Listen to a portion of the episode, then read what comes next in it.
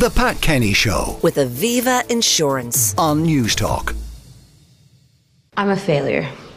Joe is in New York being a writer, and I'm a failure. That's quite a statement to make at 20. Well, Rome took all the vanity out of me, and Paris made me realize I'd never be a genius, so I'm giving up all my foolish artistic hopes. Why should you give up, Amy? You have so much talent. Talent and energy. isn't genius, and no amount of energy can make it so. I want to be great or nothing, and I will not be some commonplace dauber, and I don't intend to try anymore. Well, now, that is the voice of Florence Pugh playing Amy March in the movie Little Women. And uh, this week, Inside Hollywood, we're focusing on uh, the younger generation, starting with Florence Pugh. So, Lisa Cannon, who is executive producer of Spotlight uh, and uh, radio presenter, tell us more. Who is Florence Pugh? Well, yes, good morning, Pat. So, starting today, we're going to take a little taste of the younger generation of Hollywood, starting with Florence Pugh. There's many of them, Saoirse, our own Saoirse Ronan being one of them as well, Timothée Chalamet, but particularly Florence Pugh. She's one of my favourites. She began at a very young age acting in school plays and local productions in her hometown of Oxfordshire in England. Now, many people will know, obviously, they've seen Oppenheimer. She's had smaller roles in that, but Little Women, Fighting with My Family, so many box office films that she's brought to the table, particularly even Lady Macbeth, which was an indie film she starred in in 2016. But Nothing to do with Shakespeare. Nothing to do said. with Shakespeare, actually. In fact, we'll go through her movies um, um, in, in a minute. But essentially, she is a classically trained act- actress uh, attending the Drama Centre in London. She is an incredible actress. I'm sure anyone that's seen her perform will know. And her breakout role came in 2016 when she played the lead character Catherine in The Lady Macbeth. Um, now, her her role at that time earned her widespread recognition and, of course, acclaim. But really, it was Little Women, which we just um, heard a clip from there, is really how she became, I suppose, a household name with an Academy Award nomination. And she tag toed with her own Saoirse Ronan in the film as well and became best friends. Now, you know, in, in relation to Florence, she's very young. She's only 27.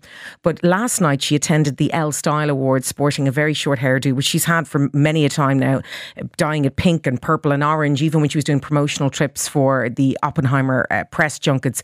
But she really believes in taking away and, and pulling away the facade of a Hollywood film star and showcasing her talents. She's very unique in that way. Now, uh, she comes from a very artistic family because uh, her brother, uh, Toby Sebastian, is uh, an actor and uh, a musician. Got a sister who's a, a drama coach and actress as well. I think her name is Arabella Gibbins. And then there's a, a younger sister, Raffi, Raffi Pugh, who's big on social media. So a very creative family. very creative family. She's often said in interviews very recently, excuse me, in Vanity Fair that she credits her own family for allowing to kind of bolster her career and allowing her participate in not only the school plays, but encouraging her to go to drama school, which not all parents would do. But the support of her family, um, particularly her parents, has allowed her pursue this incredible passion, which she is so talented with. And I think indie films, she was speaking about it last night at the Elle uh, red carpet, saying that indie films is where her heart and her passion is. And she's done a lot of big blockbusters. You know, she's due to star in some of the Marvel movies. The Dune Part Two is coming up, and um, really, it's the indie films that have uh, taken her heart. If anyone has seen Fighting with My Family, a Stephen Merchant film, it is phenomenal. I would urge you to watch it. And you've got a clip from that, which we'll hear now. Can we just talk for a second, please? Zak, why won't you talk to me? Because I can't even look at you. Why? Why? Why? Okay, do you actually know what it's like, Raya, to want one thing in life? One dream that you think about every single day, you work for and you train for, and you get that close to it, and then your own sister takes it away from you. And then it turns out she doesn't even want it in the first place. That's why. I didn't take your dream, Zak. No, then why am I still here? Because they didn't want you! I'm sorry, and it is so shitty, but it's not my fault. And it's not yours. It is just how it is. Right. Yeah. So you could either curl up in a ball and die, or you can live with it and move on and start seeing all the things you've got here. What have I got here? A beautiful son, a girlfriend that loves you. All those kids at the gym.